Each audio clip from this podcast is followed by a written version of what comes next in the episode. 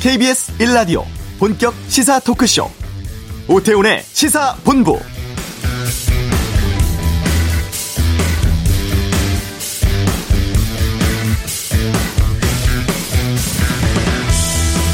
내년 대선이 200일 남짓 남은 시점입니다. 후보 간 경쟁 치열해지는 상황에서 하루가 멀다 하고 여론조사 결과들이 발표되고 있죠. 여론조사 어떻게 보고 계십니까? 조사마다 결과가 들쭉날쭉하기도 하고 오차 범위 내에 무의미한 수치가 나와도 후보들은 자신에게 유리한 결과 골라서 경쟁을 주장하는 경우가 많습니다. 이 때문에 여론조사가 여론을 만들기도 한다 이런 말도 있죠. 여론조사는 전체 유권자를 조사하는 게 아닌 이상 한계 가질 수밖에 없습니다. 언제 누가 조사했는지 ARS인지 전화 면접인지 또 질문을 어떻게 하느냐에 따라서도 차이를 보이죠. 이 조사 방법의 특성 때문에 정치에 관심 많은 이들의 의견이 더 반영될 수도 있습니다. 이 특정 조사만으로 유불리를 판단하기보단 일관된 흐름 읽고 여론의 추이나 경향성을 주목해서 봐야겠는데요. 오태훈의 시사본부 잠시 후 이슈에서 여론조사 전문가 모시고 최근의 여론 흐름 동향 살펴보겠습니다. 온라인 결제 플랫폼 머지포인트 서비스 중단 파장은 경제브리핑에서 알아보고 2부 시사구말리 광복절 경축사에 담긴 의미 여야 대선 후보 캠프 휴일 동향 등 정치권 이슈에 대해서 의견 듣겠습니다.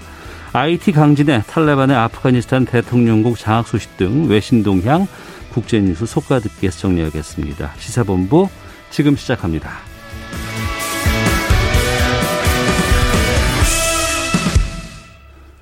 네, 아, 차기 대선이 내년 3월 9일에 있습니다. 이제 7개월도 채 남지 않은 상황이죠. 대통령 선거 국면에 점차 접어들고 있는데요. 여야 대선 후보들에 대한 민심의 흐름 어떻게 나타나고 있는지 좀 객관적으로 분석해 보도록 하겠습니다. 여론조사를 좀 봐야겠죠. 휴먼앤데이터의 이은영 소장과 함께합니다. 어서 오십시오. 네, 안녕하세요. 반갑습니다. 제가 앞서 오프닝에서 여론조사 이거 잘 봐야 된다. 네, 맞습니다. 근데 제가 앞서 말씀드린 게 맞습니까? 네, 맞으시고요. 사실은 네. 지금 이제 여론조사가 코로나 전국이다 보니까 예. 선거운동하기가 어렵잖아요. 예. 여론조사가 예. 결국에는 이제 일반 유권자들이 그걸 보시고 판단을 하시고 어. 그걸로 다시 또 여론이 만들어지는 그런 네.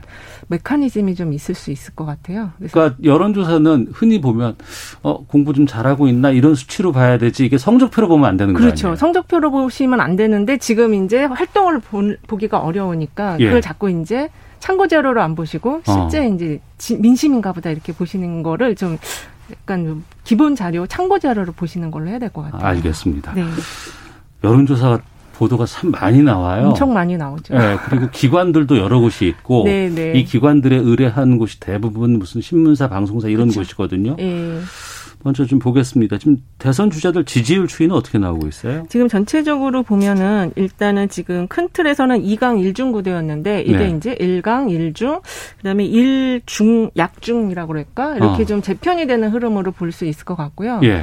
그리고 특히 이제 야권 후보 같은 경우는 이제 장외에 있던 주자들이 입당을 하면서 거기에 대한 검증이 이제 시작이 되고 있어요. 네. 그 과정에서 또 하락세들이 지금 이어지고 있는 흐름으로 좀 나타나고 있고요. 여권 네. 후보도 같은 경우에는 이게 지금 당내 주자가 이제 그동안은 좀 약간 이제 좀 치고 올라가는 듯한 흐름이 있었는데 거기에 약간 기세가 꺾인 조사도 있고 음. 또 상승한 조사도 있고 그래서 어 다음 주부터 순회 경선 이제 본격화가 되는데 네. 이제 좀 영향이 어떻게 바뀔지는 조금 두고 봐야 될 것 같아요. 어. 하나씩 보도록 하겠는데 네네. 아무래도 지금 이게 민감한 시기이고 하니까 그렇죠. 수치가 되게 중요하고 그렇습니다. 수치를 네. 저희가 직접 밝히게 되면은 이 여론조사 개요를 좀 꼭좀 말씀을 좀 부탁드리겠습니다. 아, 네, 알겠습니다. 예, 먼저 지금 지지율 보시면은 앞서서 이제 1강, 1중, 1약중, 1중약 뭐 네. 이렇게 좀 했는데 아무래도 이제 이재명 후보 네. 그리고 이제 윤석열 후보 그다음에 이낙연 후보 이렇게 맞습니다. 지금 정리가 되는 것 같은데 네. 윤석열 후보가 지금 6월 한 2주차부터 좀 지지율이 빠지고 있는 상황이라고 하는데 이거 좀 정리를 한번 해 일단 윤석열 해주시죠. 후보 같은 경우는 입당 전과 후를 봐야 돼요. 네. 그래서 이제 정, 입당 전에 정치 참여 선언한 그때 좀 많이 빠졌습니다. 그때 이제 엑스파일 문제가 있어서 빠졌고요. 음. 입당한 이후에 잠시 지지율 하락이 멈추는 듯 했는데 입당한 이후에 이제 계속 그 발언 실수가 이어지면서 특히 이제 8월 4일 날 그 한 언론사와 한 후쿠시마 그 발언이 굉장히 좀 영향을 준 것 같아요. 같아요. 아, 예, 예. 그래서 어. 방사능 나온 적 없다 이거 그 그렇죠. 그 발언이죠. 예, 네. 그 발언입니다. 그래서 7월 첫째 주에 갤럽 조사를 보면은 25에서 어, 19%로 한 6% 포인트 가량 하락을 했고요. 네. 이때 하락한 층들을 보면 이제 영남권이나 고연령층이나 국내인 지지층에서 조금 하락한 흐름이 나타났습니다. 음. 이재명 지사 쪽을 좀 보겠습니다. 네. 이른바 박스권이라고 평가를 하던데 큰 변동 없이 20%대 계속 좀 유지하고 있거든요. 그렇죠. 근데 이거는 어찌 보면 뭐 안정적이다 이렇게 평가할 수 있지만 또 한편으로는 더 이상의 상승률이 아, 없다, 어렵다 이런 분석도 있던데. 어, 이게 이제 그 정치 환경하고 지금 연동시켜 봐야 할 것 같은데요. 지금 코로나가 있는 환경이고 또 이제 대통령 지지율이 높은 상황이다 보니까 어, 예전과 같은 어떤 차별화를 통한 지지율을 좀 높이는 전략을 펴기가 어렵게 되어 있어요. 네. 그래서 그 일단 박스권처럼 보이기는 하지만 그리고 또 2위 후보가 당내에서의 2위 후보가 거의 10% 초반대 지지율을 가지고 있기 때문에 음. 그래서 추가적인 어떤 상승 흐름을 가져가는 가져가기 위한 어떤 모멘텀을 만들 만들기가 어렵다 이렇게 네. 보여질 수가 있는데 그렇다고 하더라도 최근에 어, ARS 조사는 원래 이제 야권 후보가 굉장히 1위를 좀 높게 앞서는 그런 결과들이 많았었는데 지금은 이게 오차범위 이내로 줄어든 결과들이 나타나고 있고 네. 또 민주당 지지층 안에서 50%를 넘는 지지를 보이는 결과들이 지금 조금씩 나타나고 있어서 변화의 흐름이 조금 있을 수 있을 것 같다 이렇게 볼 수 있을 것 같아요. 어. 그리고 이낙연 후보 같은 경우에는 처음에 그 여당 경선 처음에 예비 경선에 있었을 때 네. 그때 상당히 많이 치고 좀 올라가는 모양새였고. 그렇죠. 예. 근데 그게 좀 다시 또 바뀌는 흐름이 좀 보이거든요. 예. 지금 이낙연 후보 같은 경우는 상승한 조사도 있고 하락한 조사도 있고 약간 혼재되어 있는 상황이긴 한데 네. 그 어저께 KBS 조사 그 한국 리서치랑 한 걸 보면은 한 11% 나왔으니까 11에서 한13% 정도 요 정도 지금 유지를 하고 있다고 볼 수 있을 것 같아요. 네. 어, 지금 이 추가적인 추격세가 지금 약간 꺾인 듯한 거는 후보를 어떤 하나의 상품이라고 봤을 때 네. 소비자들이 좀 선택할 만한 그런 어. 그 자기 그 상품만의 장점이 지금 좀 부각을 시키지 못하고 있기 때문이 아닐까 이렇게 좀 어, 좀 분석을 해봅니다. 예. 어, 지금 앞서서도 말씀하셨는데 조사에 따라서 네. 여당에 유리한 조사가 있고 야당에 유리한 조사가 있다고 하셨잖아요. 이게 전화 면접이냐 ARS냐에 따라 좀 달라진다면서 이거 왜 그런 거예요? 아무래도 이제 ARS 같은 경우에는 응답자 특성 파악이 어렵고요. 예. 그리고 내가 이제 조금 더 속마음을 더 많이 어, 표현을 할 수가 있어요 자유롭게. 어. 근데 내가 지지하는 후보가 어, 계속 하락을 하는 경우, 내가 아직은 이제 지지가 정확하게 다 마음이 실리지 않았는데 하락을 하게 되면, 네. 그거를 좀 올리기 위해서 더 응답을 더 열심히 해줄 수도 있고, 음. 내가 또 그걸 응답하기 조금 좀 지켜봐야 되겠다 하면서 또 빠질 수도 있고, 좀 자유롭게 응답을 할수 있는 반면에, 전화조사는 네. 그 응답자들이 그 면접원들의 응답자 그 특성을 좀 파악을 하거든요. 그 네. 그 차이가 있다고 볼 수 있을 것 같습니다. 음, 어제 KBS가 발표한 여론조사 보면은 네. 어, 휴대전화 가상 안심번호 사용한 것이었고 표본 네. 크기가 천 명에 전국에 거주하는 만 18세 이상 성인 남녀 또 어, 지금 응답률은 21.3%. 예. 이렇게 나와 있습니다. 이 정도면은 굉장히 응답률이 높은 거예요. 그러니까요. 예, 예. 2021년 8월 12일부터 8월 14일까지 3일간 한국 리서치에서 이제 의뢰해서 어, 했고요. 95% 신뢰 수준의 표본 오차는 플러스 마이너스 3.1% 포인트. 세부 내용은 KBS 홈페이지에서 확인하실 수 있는데 그 응답률이라는 거 있잖아요. 예. 21.3%가 높다고 하셨고 어떤 네. 거는 뭐 10%도 안 되는 경우가 많이 있던데 이건 왜 그런 겁니까? 이 ARS 조사들은 좀 응답률이 좀 낮습니다. 아무래도 이게 전화 면접원들이 이제 응답을 계속 이끌어 가거든요. 네. 그러다 보니까 그냥 끊으려고 하는 사람도 응답을 계속 시켜서 하기 때문에 어. 응답률이 높아지는 거고요. 어, 그 차이로 볼 수 있을 것 같아요. 응답률 높고 낮은 거는. 예. 네. 그러면 어느 게 비싼 거예요? 아무래도 사람을 많이 쓰는 게 비싼 조사죠. 어, 사람을 많이 써야 네, 되고. 면접 원들이 사람이 들어가서 조사를 해야 되니까 이제 네. 훨씬 비쌉니다. 아, 자주 하지, 할 수가 없어요. 비싸서. 하지만 그 ARS는 이제 기계를 돌려서 기계만 네, 기계로 돌아가는 거니까. 아, 하지만 네. 그 대신에 이제 자주 할 수 있고 자주 할 수 있고 장점이 있지만 네. 또 응답률은 떨어지는 게 좀 단점이고요. 예, 예. 그래서 어. 예전에 이 네. 응답률 갖고 논쟁 한참 할 때가 있었어요. 어. 응답률 어. 낮은 거를 네. 우리가 그걸 보도하는 게 맞느냐. 예, 예. 근데 어쨌든 지금은 그 응답률도 응답률도 중요하긴 한데 이게 이제 계속 추세를 보는 거다 보니까 음. 예, ARS 조사도 추세선으로 볼 때는 유의미하다. 이렇게 좀 정리를 한, 했었습니다. 네. 그 네. 기준을 두고 여기에서 전에는 똑같은 수치를 가지고 있을 때 네. 표본을 어떻게 하느냐에 따라서 네. 전에는 이랬는데 지금 이랬으니까 좀 수치가 변화가 있구나. 네. 흐름이 올라가고 있다 내려가고 있다 이 정도로만 이해를 하면 되는 거죠. 그렇죠. 그 정도만 보시고 이제 네. TV 토론이 제일 중요하죠. 네. 실제 후보를 볼 수 있는 거니까. 예. 지금 민주당 이재명 경기지사하고 윤 전 총장 사이에 이제 오차범위 밖에서 좀 벌어지고 있는 경우도 있고 예. 오차범위 내에서 들어오는 경우도 있거든요. 네. 이거는 어떻게 봐야 되는 거예요?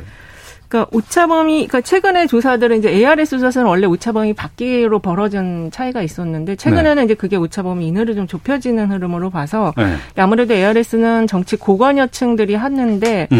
이제 그 양당 구도로 이제 흐름이 잡혀가고 네. 있다. 그래서 무당파나 부동층이 줄어드는 흐름이기 때문에 이제 오차범위 이내로 들어가는 조사들이 나오는 것이 아닌가 이렇게 좀 전망을 해봅니다. 네, 앞서 말씀드린 그 KBS 여론조사에서는 이재명 경기지사가 25.6%, 윤전 총장이 18.1% 이건 오차범위 밖에 있는 거죠. 예, 그렇습니다. 그래서 지금 그 전화 면접 조사에서는 이제 1강 그 전에는 2강이었거든요. 네. 근데 지금은 약간 1강으로 재편되는 그런 흐름이 좀 감지가 되고 있어요. 음. 대선 후보 적합도로 묻느냐 아니면은 뭐 차기 대선 주자 선호도로 묻느냐 아, 이런 것도 좀 차이가 있는 거예요. 차이가 있습니다. 그거는 이제 그 갤럽 같은 경우는 선호도 차기 정치 지도자 선호도로 묻고요. 근데 대체적으로는 다 적합도나 지지도로 많이 묻거든요. 네. 근데 이제 그 차기 지도자 선호도라고 할 때에는 조금 이제 지금 지, 현재 그 지지 후보가 아니어도 좀 앞으로 미래에 어떤 후보가 될 만한 사람들이 응답에 나오는 경우가 있어요. 그게 선호도. 그렇죠. 그게 어. 선호도입니다. 그러니까 당신은 누가 대통령 됐으면 좋겠어요라는 이런 뜻이겠네. 그렇죠. 그래서 어. 지금은 지지가 좀 낮더라도 앞으로 좀 확장 가능성이 있거나 좀 주목해 봐야 될 사람들도 이게 올라올 수가 있기 때문에 그 하지만 적합도는 적합도는 아무래도 조금 더 신중을 기해서 이제 누가 대통령 될 것 같아요. 그렇죠. 당, 아. 그거는 당선 가능성. 네, 네, 네. 근데 그 당선 가능성 문항이 이제 앞으로는 적합도보다는 당선 가능성이 조금 더 이제 내가 지지를 하더라도 당선 안 될 수도 있다 이렇게 생각할 수 있잖아요. 그래서 여기 조금 더 자기의 의견을 객관화시킬 수 있는 문항이라고 볼 수 있을 것 같아요. 아 그러네요. 묻는 거에 따라서 누가 대통령 됐으면 좋겠어요라고 하는 것과 네. 누가 당선될 것 같아요. 아니면은 어, 누가 돼야 된다고 보세요. 그렇죠. 이게 좀 완전히 다 다르죠. 느낌이 다 다르네요. 네, 네. 그래서 어. 이 질문을 어떻게 했는지 보는 것도 굉장히 중요합니다. 그냥 그걸 그 보도할 때는 그걸 구체적으로 얘기를 잘 안 해주고 그냥 적합도로 다 보도를 하거든요. 그 누가 뭐 1등, 누가 몇 퍼센트 이것만 딱 맨 앞에 나와 그렇죠, 있으니까 그렇죠. 어떻게 질문을 했는지 전화인지 네. ALS인지 그렇죠. 이거 확인할 수는 확인하지 않고 그냥 판단하는 경우가 많았었는데. 예, 맞습니다. 어. 그렇게 하시면 안 돼요. 알겠습니다. 네. 자, 그리고 이제 그런 질문들이 있어요. 내년 대선이 정권 연장이냐, 아. 정권 교체다 이런 질문들도 많이 있는데 네. 어, 대체로 보면은 여론조사 KBS도 했었는데 네. 정권 교체가 필요하다는 응답이 50.7%, 연장이 필요하다는 38.5% 이렇게 나왔거든요. 네. 이건 어떻게 분석할 수 있습니까? 일단은 지금 그 부동산 여진이 아직도 남아 있고요. 그리고 이제 그 야권 후보들이 윤석열 후보나 그 최재형 후보가 현 정부에 일했던 분들이잖아요. 네. 그러니까 그분들을 보면서 인사 문제 좀 문제가 있었지 않나 인사에 있어서 음. 그런 평가들이 있을 수 있어요. 그래서 특히 그리고 이제 그 갤럽이 한 거나 또 어제 그 KBS 한 조사 이런 것들을 보면은 중도층이라든지 서울이라든지 남성층에서 교체 의향이 조금 더 높더라고요. 예. 그래서 이제 그런 거를 보면은 내년 대선은 아직은 조금 심판적 성격이 강하다 어. 이렇게 볼 수 있고 연령별로도 보면은 네. 이게 이제 그 MBS 조사나 갤럽 걸 보더라도 이게 좀 30대는 원래 원래는 이제 좀 유지를 해서 정권 재창출이 됐으면 좋겠다라는 의견이 있었는데 최근에는 좀 그게 교체하고 싶다라는 의견으로도 좀 많이 나타나고 있거든요. 네. 그래서 내년은 아무래도 이 교체 의향이 더 높다라는 거를 전제로 해서 유권자들이 그럼 그거를 가능시켜줄 사람이 누군가 어. 그거를 중요하게 볼 것 같고 예. 여권은 그런 속에서도 요거를 이길 수 있는 사람이 누군가 요걸 중심으로 볼 것 같아요. 어, 이게 반드시 여야의 흐름과 같이 볼 수 있는 상황은 아닐 수도 있겠군요. 그렇죠. 그렇지만 이게 환경적 요인으로 굉장히 좀 중요한 거고 이런 속에서 사람들이 이제 판단을 계속 하는 거니까요. 음. 네, 그래서 결국에는 당선 가능성 네. 누가 될 것 같냐 이게 제일 중요한 문항이라고 볼 수 있을 것 같습니다. 네.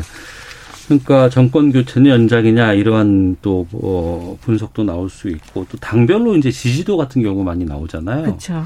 지금 민주당은 본 경선 진행 중인 상황에서 네. 어 이재명 지사라든가 아니면은 그, 아, 각 당별로 좀 살펴보는 거. 그러니까 민주당부터 먼저 좀 볼게요. 네, 네. 지금 이재명 지사 또 이낙연 전 대표 이렇게 네. 지금 이강 구도가 되어 있는데 그렇죠. 당내는 그렇죠. 예. 네. 근데 상대적으로 보면은 이렇게 보도가 되다 보니까 정작 그 3등부터 6등까지 그렇죠. 이쪽에는 거의 존재감이 없어요. 아, 예, 좀 숫자가 굉장히 좀 낮게 나오는데 네. 실제로 이제 순회 경선이 들어가면은 음. 여기에는 지금 절반은 빠져 있는 거예요. 권리당원하고 네. 그다음에 그 선거인단 조사가 아예 없거든요. 네. 그래서 이제 본격적으로 그 후보들이 이제 그쪽에다 어필을 많이 할 거예요. 권리당원 음. 쪽에다가 그러면 네.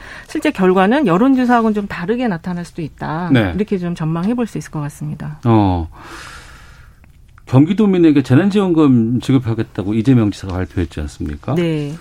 이 부분에 대한 여론들도 좀 드러나곤 있어요. 어때요? 이게 지금 MBS가 지난 2월 어 지난 2일에서 4일간 1,003명 대상으로 조사한 게 있습니다. 경기도가 이제 100% 재난지원금 지급한다고 하는데 어떻게 생각하냐? 예. 전체 의견을 보면 찬반이 좀 엇갈려요. 찬성 어. 44, 반대 48인데 네. 경기도를 놓고 보면은 찬성이 58이에요. 음. 그래서 요게 과거에도 지금 경기도가 올해 1월 달에 2차 재난지원금 할 때 정부하고는 좀 다르게 경기도 도민에게 10만 원씩 전체를 다 지급한 적이 있었거든요. 네. 그래서 요거를 갖고 이제 푸플리즘이라고 한다고 하면 근데 경기도가 인구가 제일 많기 때문에 음. 요거를 좀그 이재명 후보 입장에서는 좀 방어를 할 수가 있어요. 푸플리즘을 네. 계속 공격을 하더라도. 예. 그리고 그것과 연동해서 그 지사직 사퇴 부분도 있는데 지사직 사퇴도 조사를 아랜서치가 한 걸 보면은 MBN하고 아랜서치가 9일에서 11일 날 1,065명 대상으로 했는데 요때도 보면은 사퇴해야 한다는 의견이 전체로는 높았지만 민주당 지지층에서는 유지, 사퇴하지 말아야 된다는 의견이 더 높았어요. 54.8%로 높 았고 네. 경기도도 찬반이 엇비슷하게 엇갈렸거든요. 음. 그래서 요두 가지 사안은 이재명 후보가 공격은 받고 있지만 그게 지지율 하락으로 직접적으로 영향을 줄 만한 이슈는 아니다. 이렇게 좀 볼 수 있을 것 같습니다. 네. 당내 경선에 대해서 민주당 쪽을 생각해 본다 그러면은 그 노무현 후보의 돌풍. 네. 이게 상당히 큰 영향을 좀 미쳤던 기억이 납니다. 그렇죠. 그러니까 다음 달부터 이제 민주당은 지역 순회 경선이 시작하게 되는데 네. 지금 상황에서 지역 순회 경선 결과들이 좀 영향이 좀 변화가 있을까요? 어떻게 보세요, 이거는? 어, 이제 저는 좀 변화가 클 것으로 보여지고 아까 말씀하신 그 좀 다약의 후보들이 네. 이제 좀 두각을 나타낼 수가 있을 걸로 보여지고 그러니까 박영진, 추미애, 정세균, 그렇습니다. 김두관 이렇게 예. 이제 네 분이 이제 계속해서 활동하고 있는데. 네네. 네. 이분들이 권리당원들의 또 굉장히 많은 정책적인 어필을 하다 보면 거기서 또 선호를 받을 수가 있거든요. 어. 그래서 여론조사보다는 좀 더 높은 어떤 지지, 그러니까 선호를 보, 받을 것 같아요. 네. 네. 어. 그리고 이제 민주당 지지율 얘기를 하고 보면은 호남에 대한 것들이 상당히 좀 중요하다고 이제 그렇습니다. 여러 가지 분석들이 네. 나오곤 있는데 네. 호남 민심의 변화는 어떻게 보고 계십니까? 지금 호남이 사실은 이제 작년 11월에 그러니까 작년 한 지금 몇 한 8, 8개월 한 10개월 전쯤에 네. 오마이뉴스와 리얼미터 조사한 걸 보면은 그 이낙연 후보가 호남에서 43.3%를 받았었거든요. 작년에. 네, 예, 네. 예. 근데 지금은 이 추세가 그 조사 회사마다 조금씩 달라 다르긴 하지만 이재명 후보와 이낙연 후보가 거의 엇비슷하게 30%대로 양분하고 있는 흐름이 되고 있어요. 예. 그래서 예. 이 결국에 호남의 승리, 호남이 누굴 지지하느냐가 가장 중요한 민주당 후보가 되는데 중요한 그 디딤돌이 되는데 음. 아마 이제 호남 같은 경우는 다음 주에 있을 그 순회 경선 1차 슈퍼위크가 9월 12일 날 발표되는데 그 다음 지역이 이제 호남이거든요. 네. 그 결과를 보고서 판단할 것 같고 가장 중요하게 판단하실 거는 역시 당선 가능성 이걸 어. 보실 것 같습니다. 예. 국민의힘 쪽으로 좀 가보겠습니다. 네. 윤석열 후보가 23.7%, 홍준표 후보가 14%, 유승민 후보가 10.7%, 최재형 후보 5.6, 원희룡 4.9 이런 순인데 어떻게 보세요? 지금 윤석열 후보가 사실은 좀 지지율이 당내에서도 많이 좀 빠져 있는 상태고 네. 그 반사적 이익을 초반에는 그 최재형 후보가 좀 많이 가져갔는데 지금은 이제 당내 후보들이 좀 지지율이 상 다 두 자릿 숫자로 올라왔어요. 네. 그래서 이게 아직 이제 본격적인 당내 그 검증을 위한 토론이 진행되고 있지는 않지만 음. 이미 이제 그 당의 지지자들이 아 이거 조금 이 장에 있던 후보들만 가지고는 좀 어, 불안하지 않나 이런 생각들을 하시는 것 같고 네. 그리고 여기서 확장성이 가장 큰 후보가 누가 될까 요거를 어. 당내 후보들에게 조금 더 관심을 보이는 그런 추세로 볼 수 있을 것 같습니다. 알겠습니다. 요거는 좀 저, 제가 정정하고 말씀을 나눠야 될 것 같은데 예.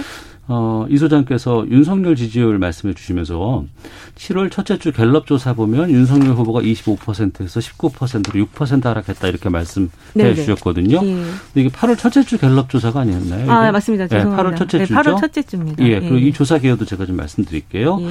갤럽이 8월 3일부터 5일까지 전국 성인 1,001명에게 차기 정치 지도자 선호도를 자유응답 방식으로 물은 결과였고요.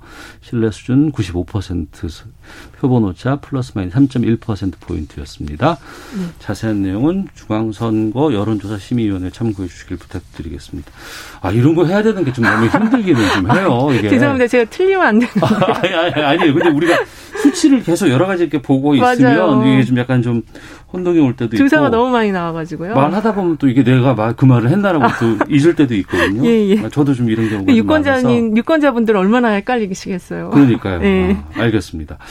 지금 그리고 그 국민의힘 상황을 본다 그러면은 그 윤석열 전 총장과 이준석 대표 간의 여러 가지 자금 논란 같은 것들이 계속 나오곤 있잖아요. 네, 네. 이 부분은 어떤 영향이 좀 있을 걸로 요거를 지금 이제 그 대선 후보와 당 대표의 갈등이라기보다는 다음을 위한 당권 투쟁으로 보는 또 흐름이 있더라고요. 그래서 아 갈등이 예. 아니라 다음을 위한 당권 투쟁이다. 네, 네. 왜냐하면 이제 이 당 안에도 예. 윤석열 후보를 지지하는 친윤파가 있고 또 음. 반윤파가 있다고 합니다. 그리고 사실 이준석 대표 같은 경우는 돌풍을 일으키면서 당선은 되긴 했지만 그 바른정당이라는 당내 소수파에서 이제 당권을 잡은 거였거든요. 그래서 여전히 당 내에 지지하는 우호 세력이 많지가 않아요. 네. 그래서 요 구도 자체는 당권 싸움을 중심으로 한 것이 아니냐. 그리고 대선이 만약에 혹시 어 정권 재창출을 못 정권 창출을 못 했을 때는 이 당내가 이제 재편을 다시 또 돼야 되거든요. 그거를 염두에 둔 싸움이 아니냐 이런 시각도 있습니다. 근데 지금 이렇게 싸우다 보니까 지지율이 좀 빠진 게 있더라고요. 당 네. 지지율이. 음. 그래서 이게 지금은 이제 대선이 이제 본격적으로 시작이 되는 추석을 전후로 해서 본격화가 되는데 그 전에 당 지지율이 빠지면 네. 상당히 그 당 후보들에게도 마이너스가 되거든요. 어. 그래서 요거는 좀 빨리 이제 갈등을 봉합하는 게 중요할 것 같아요. 예. 어, 윤 전 총장, 윤 후보 쪽은 본다 그러면은 당 밖에 있을 때는 오히려 그 전체적인 범야권을 좀 이렇게 압도하는 그렇죠. 듯한 느낌이었는데 음. 당 내로 들어오고 나니까 또 N분의 1의 또 그렇죠. 느낌도 있고 또 음. 하나는 국민의힘 내 여러 가지 갈등 이런 네. 부분들도 다 포함이 될 수밖에 없는 거겠죠. 그렇죠. 그렇지만 그래도 여전히 그 당 지지층들이 어. 윤석열 후보를 당 어, 그 대통령으로 정권 교체를 할 수 있는 인물로 지금 보고 있는 상황이기 때문에. 네. 근데 이제 다음 주부터 여기도 이제 그 토론이 들어가잖아요. TV 토론. 그렇죠. TV 토론을 할뭐 지금 여기에 대해서 좀 갈리고 있어요. 예, 네. 예. 결국에는 근데 토론을 할 수밖에 없거든요. 아예 예. 안할 수는 없습니다. 음. 근데 여기서 이제 추가적인 어떤 발언 실수가 나오면 어, 지지층들이 이제 진짜 당내 후보를 중심으로 다시 또 볼 수 있을 것 같아요. 그래서 네. 현재 상황에서는 야권 지지층의 마음이 어디로 가냐가 전체판을 좌우하는 되게 큰 변수로 작동할 것 같습니다. 네. 그리고 보면 민주당도 그렇고 국민의힘도 그렇고 양당 모두 부동층의 비율이 좀 비슷해요. 한 30% 네. 중반대가 좀 나오곤 있는데 이 부동층이 정말 이 표를 결정짓는 핵심적인 그야말로 부동층이 있대요. 어디로 가느냐에 따라 그렇죠. 달라지는 거 아니에요? 그렇죠. 결국에는 이제 역대 선거도 보면 양당 구도 안에서 이제 그 초박빙 현상이 거의 3% 이내 싸움입니다. 네. 특히 아까 말씀드린 서울 같은데 음. 남성이나 또 젊은 층 30대, 20대, 30대 서울 이런 데는 결국엔 이 부동층이 결국에는 스윙 보터가 돼서 여기가 힘을 실어주는데 결국은 되는데 네. 특히 지금 이 부동층 같은 경우는 경제 또 민감층이에요. 경제 이슈에 상당히 좀 민감합니다. 그래서 이제부터 이제부터는 경제와 관련한 본인들의 어떤 비전과 전망을 음. 미래 비전을 잘 내는 게 이 부동층을 잡는 관건이 될 수 있을 것 같아요. 핵심 이슈. 네. 네. 게다가 좀 과거와 좀 다른 게 뭐 대세가 좀 잘 보이지 않는다 이런 분석도 좀 나오고 있거든요. 네. 어떻게 보십니까? 이 지금 한 200일 정도 남은 시점이라서 그렇습니다. 그러니까 이게 지금 여야 모두 후보들을 보면은 그 민주당 여권의 후보들을 보면 사실 오래 전부터 봤어요. 그래서 그 선거 여러 번 뭐 그 경험이나 선거 경험도 많고 하시는데 그러다 보니까 좋은 점도 보이지만 안 좋은 점도 보이거든요. 그러니까 음. 그게 아 결국 내가 저 사람을 당선시켜야 되는 저걸 내가 좀 정말 싫은데 할 수 없이 내가 이거 선택해야 되나 이런 고민을 아직도 하는 것 같아요. 그래서 대세로 가는 후보가 아직은 없는 것 같거든요. 네. 그렇지만 일단은 후보가 어쨌든 후보를 정할 시간은 정해져 있으니까 그 이후에는 이런 층들도 결국에는 양당 구도로 다 편입이 될 가능성이 높아요. 음. 네, 그래서 요, 요, 요 층이 좋아할 만한 그런 이슈들을 잘 공약화시키는 게 후보들에게 굉장히 중요할 것 같습니다. 그리고 우리나라 대선이 항상 박빙이었잖아요. 맞아요. 3% 네. 이내고 그 어. 이, 이, 김대중 대통령 때는 뭐 39만 표, 진짜 음. 100만 표도 안 났어요. 표차가. 예. 어. 예. 참 그게 좀 대한민국의 좀 이런 대선을 바라본 좀 특수한 상황이 아닐까 싶기도 네, 하고 네. 그런데 지난 그 우리 그 보궐선거 때 예. 지난 5월에 있지 않습니까? 네, 4월에 4월. 그때 이제 MZ 세대 청년층의 표심에 대한 분석들이 상당히 흥미롭게 나왔었어요. 예, 맞아요. 내년 대선도 좀 그럴 것들이 보입니까? 어, 그렇죠. 아직은 그게 이제 연장선에 있는 선거이고요. 그리고 네. KBS에서 그거 이대남 특집을 했었잖아요. 저도 그걸 봤었는데, 근데 결국에는 이 층들은 그 일자리와 그다음에 그 자신의 어떤 그 사회적인 양극화에 대한 사다리를 누가 놔줄 거냐 이거를 어. 중심으로 결국 볼 것이고요. 예. 2층이 가장 경제 민감층이고 경제 이해 어. 그게 가장 나하고 누가 나에게 더 많은 걸 줄 것인가 요거를 제일 꼼꼼히 따져보는 층이에요. 예. 그래서 예. 요 층에게 맞는 그런 그 공약을 만드는 게 맞춤형 공약들을 만들어내는 게 중요할 것 같습니다. 네. 자, 8월 중순에 지금 보고 있는 좀 이번 주 좀 주목해봐야 할 대선 레이스 관전 포인트 어떤 것들 짚어주실까요? 역시 민주당은 이제 그 8월 말부터 그 순회경선 1차 토, 투, 투표가 시작이 돼요. 네. 8월 31일부터 시작이 되는데 지금 1차 국민선거인단 70만 가까이 됐다고 들었거든요. 그래서 이, 이 표를 그 가져오기 위한 순회경선 특히 이제 중부권이 먼저 시작이 되다 보니까 충청, 강원, 그다음에 대구, 경북권이니까 여기에 대한 공약과 그 구애랄까요? 이런 부분들을 보시는 게 중요하고 야권은 역시 그 TV 토론에서 누가 누가 말실수를 적게 하나 이거를 어. 보는 게 중요할 것 같습니다. 어. 네. 아직도 많이 남은 건가요? 어떻게 보세요? 아유, 많이 남았죠. 어. 아직도 지금 한 8개월 남았는데 많이 남았습니다. 그래요. 변수도 네. 많고. 변수도 많습니다. 이거 뭐 매일매일 변수가 나와요, 지금. 그렇군요. 네. 알겠습니다. 자, 광복절 대체 휴일 맞아서 좀 여론의 동향 살펴봤습니다. 휴먼앤데이터의 이은영 소장과 함께했습니다. 종종 또 모시겠습니다. 아, 예, 감사합니다. 예, 고맙습니다. 예. 자, 잠시 이 시각 교통 상황 살펴보고 돌아오도록 하겠습니다. 교통정보센터 연결합니다. 네, 이 시각 교통 상황입니다. 대체 공휴일이라 나들이 가는 차도 있고요. 연휴 마지막 날이기도 해서 귀경 차량이 많습니다. 중부고속도로 하남 방향으로 먼저 서청주 부근 사고 처리 작업 정리됐는데요. 정체가 남아 있습니다. 남이 분기점부터 서청주까지 정체고요. 이후로는 일죽 부근에서 막힙니다.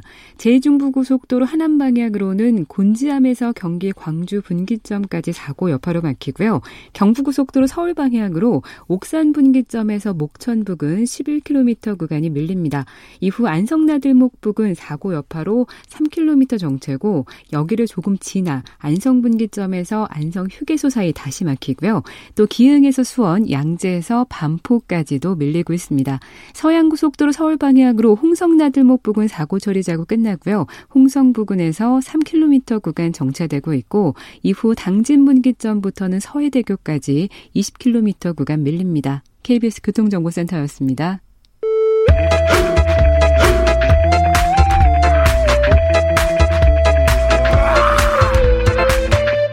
오태우래 시사 본부. 네, 월요일 알기 쉽게 경제 뉴스 풀어드립니다. 시사본부 경제브리핑 참 좋은 경제연구소 이인초 소장과 함께합니다. 어서 오십시오. 예, 안녕하세요. 주말 사이에 모바일 할인 플랫폼, 결제 플랫폼, 머지 포인트 이 뉴스가 지금 엄청나게 회자가 되고 있고 또 특히 이제 온라인에서 이에 대한 얘기들 많이 나오더라고요. 이게 뭡니까? 이게 2018년에 출시가 된 이제 온라인 전자 결제 수단이에요. 예. 어, 현금처럼 사용 가능한 포인트를 이제 최소한 20% 저렴한 가격에 먼저 선결제하면 네. 이후에 가맹점에서 사용하는 구조인데요. 어, 예를 들어서 앱에서 8,000원 네. 머치 포인트 구매하면 네.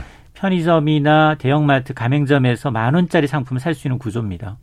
만 원을 8천 원에 사는 거네요. 예. 최저 할인율이 20%가 넘어요. 어. 자, 그러니까 이 같은 시기에 굉장히 입소문이 날 수밖에 없는 구조거든요. 네. 지금 상품권이라고 하면 주로 이제 대형 이제 뭐 백화점들 상품권도 할인율이 굉장히 적습니다. 흔히 그 시체말로 깡 한다고 막 했을 때그 상품은 전문점에서 예. 구두 상품권 파, 파는데 좀 간간히 팔거든요. 예. 그런데 가면 한 3%, 많아야 5% 정도예요. 근데 20%가 넘다 보니까 예.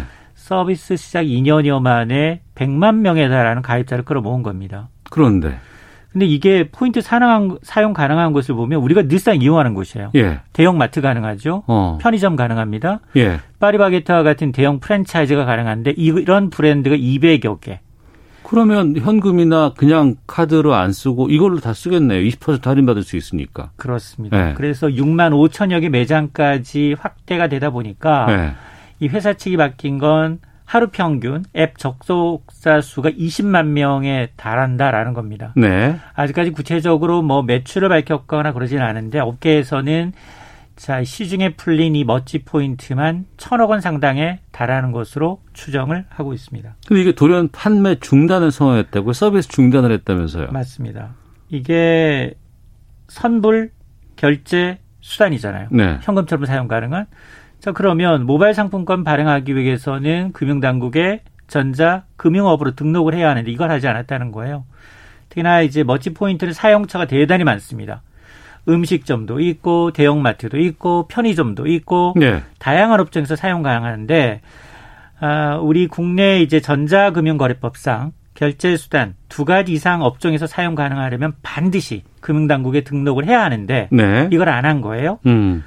자 그러다 보니까 이제 이달 초에 금융감독 당국으로부터 이게 전자금융업법 위반이니까 시정 권고 조치를 받은 겁니까? 네. 그러자 지난주 12일 밤에 긴급하게 회사 측이 두 가지 공지를 올렸어요. 당분간은 머치 포인트는 판매하지 못합니다. 않겠습니다.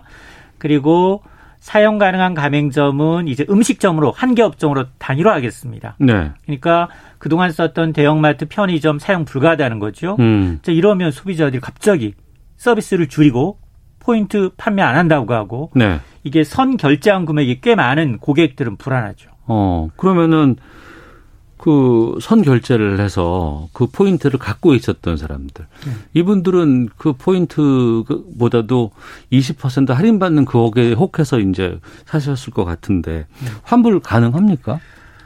어, 이용자만 100만 명이라고 했잖아요. 예, 예. 이게 할인율이 음. 들쑥날쑥해요. 적게는 20%, 많게는 23%까지 할인해서 판 적이 있어요. 네. 이제 이커머스 업체와 제휴로 머치 포인트를 굉장히 많이 팔았는데 그러다 보니까 지금 소비자들은 돈 떼일까봐 음. 이 발표가 12일 저녁에 나니까 본사가 있는 영등포 쪽으로 12일부터 다음 날부터 직접 찾아가는 거예요. 네. 현장에서 환불해달라. 음. 그러면서 지금까지도 환불받기 위해서 거기서 이제 정말로 노숙을 하시는 분들이 계십니다. 그러면 이 회사는 어떤 입장인 거예요? 그러니까 회사의 입장이 중요한데 회사가 밝힌 것 가운데 가장 중요한 거는 환불 여부거든요. 네. 그랬더니 회사 대표 명의의 공지 글을 통해서 환불을 원하는 고객에게는 잔여 포인트의 90%를 환불하겠다. 네. 여기까지만 밝히고 음. 정확하게 처리 기간에 대한 안내를 하지 않은 거예요. 그 언제 주겠다는 것도 없고. 그렇습니다. 어. 근데 이 구조를 보게 되면 이게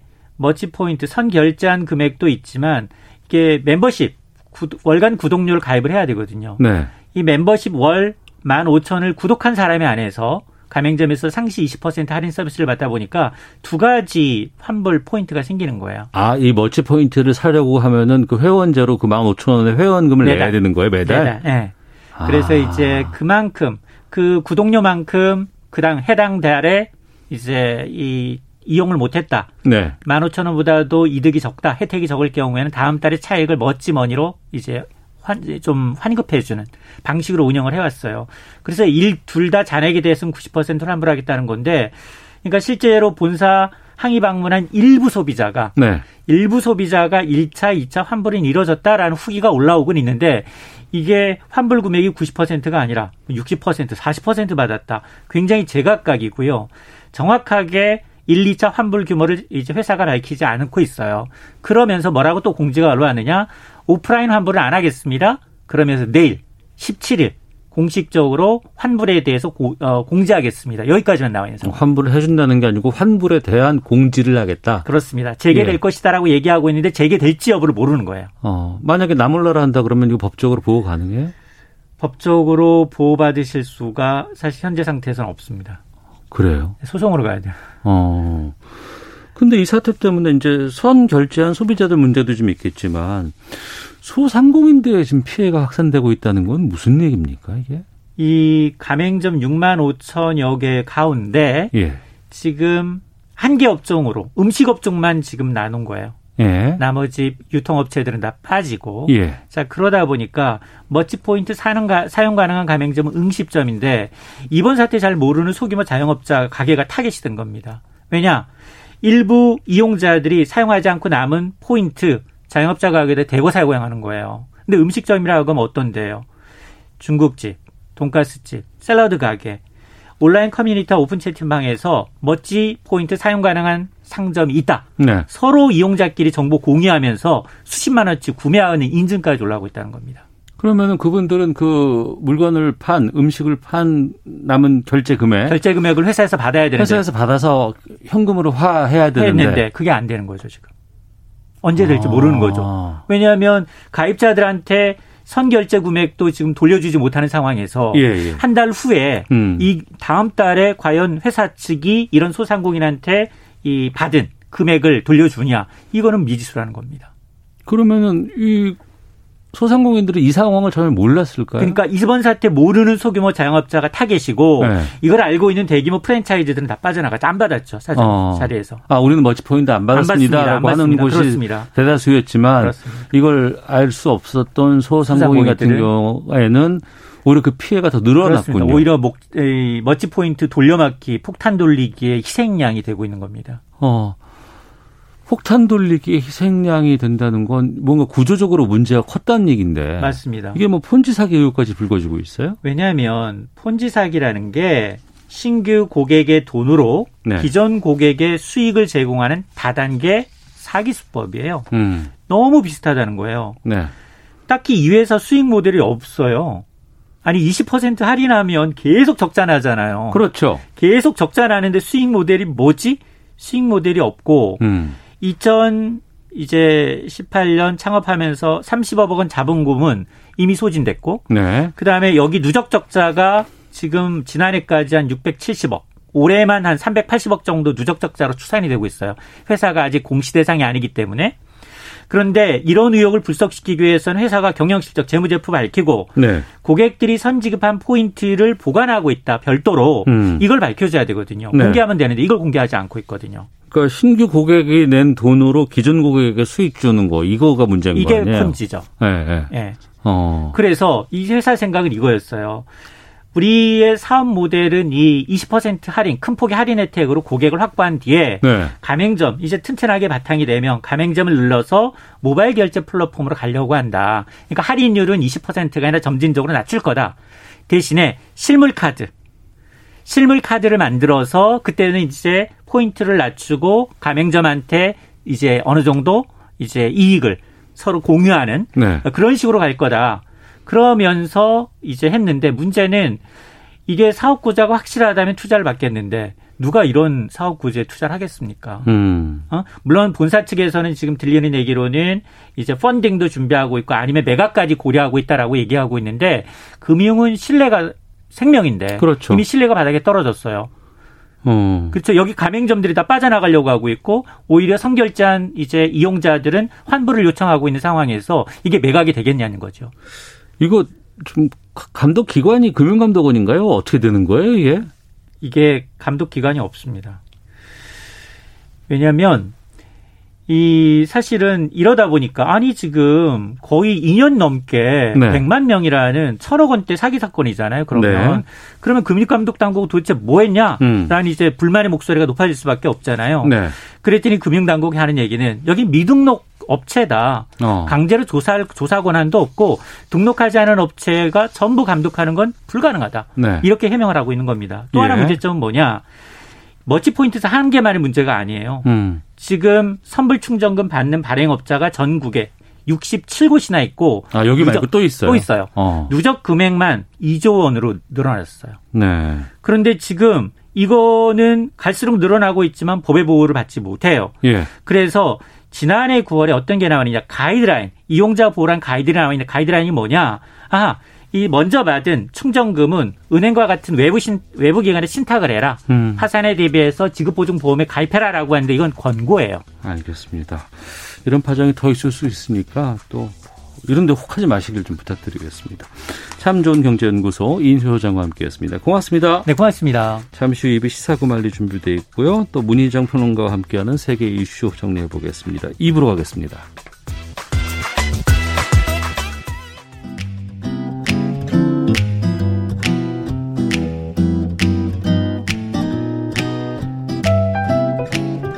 안녕하세요. 바른말 고운말입니다. 시대가 바뀌면서 직장 내 근무 형태에서도 예전에는 보기 어려웠던 새로운 모습이 많이 등장하고 있습니다. 이와 관련된 표현 중에는 외국어나 외래어를 사용하는 표현이 적지 않은데요. 국립국어원에서는 우리말 다듬기 작업으로 용어를 정리했습니다. 첫째로 부서 간의 경계를 허물고 필요에 따라 소규모 팀을 구성해 업무를 수행하는 조직 문화를 가리켜서 애자일 조직이라고 하지요.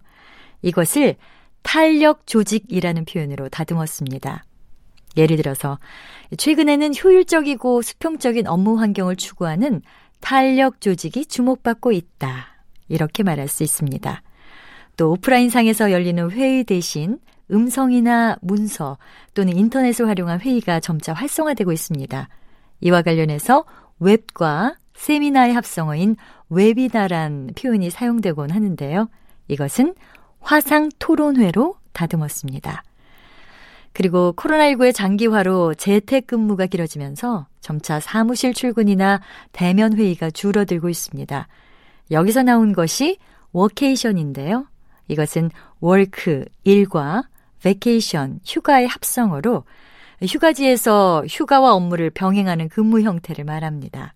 일의 효율과 삶의 활력을 함께 누릴 수 있고 또 휴가철이 아니라도 활력을 충전할 수 있다는 점에서 주목받고 있다고 하는데요. 이것은 휴가지 원격 근무로 다듬었습니다. 바른말 고운말 아나운서 변희영이었습니다.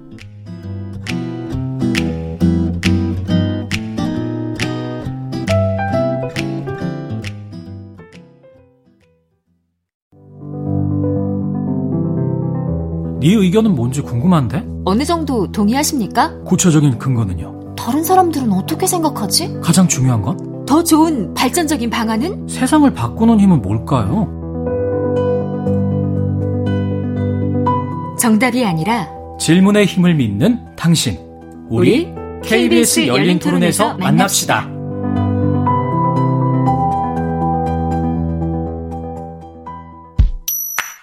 밤이 내려도 뉴스는 잠들지 않습니다. 살아있는 뉴스, 깊이 있는 시사 이야기로 여러분의 밤을 책임지는 시사 이야기꾼, 시사평론가 김성환입니다. 하루의 완성, KBS 일라디오 김성환의 시사야. 평일 밤 10시 5분 생방송으로 여러분을 찾아갑니다.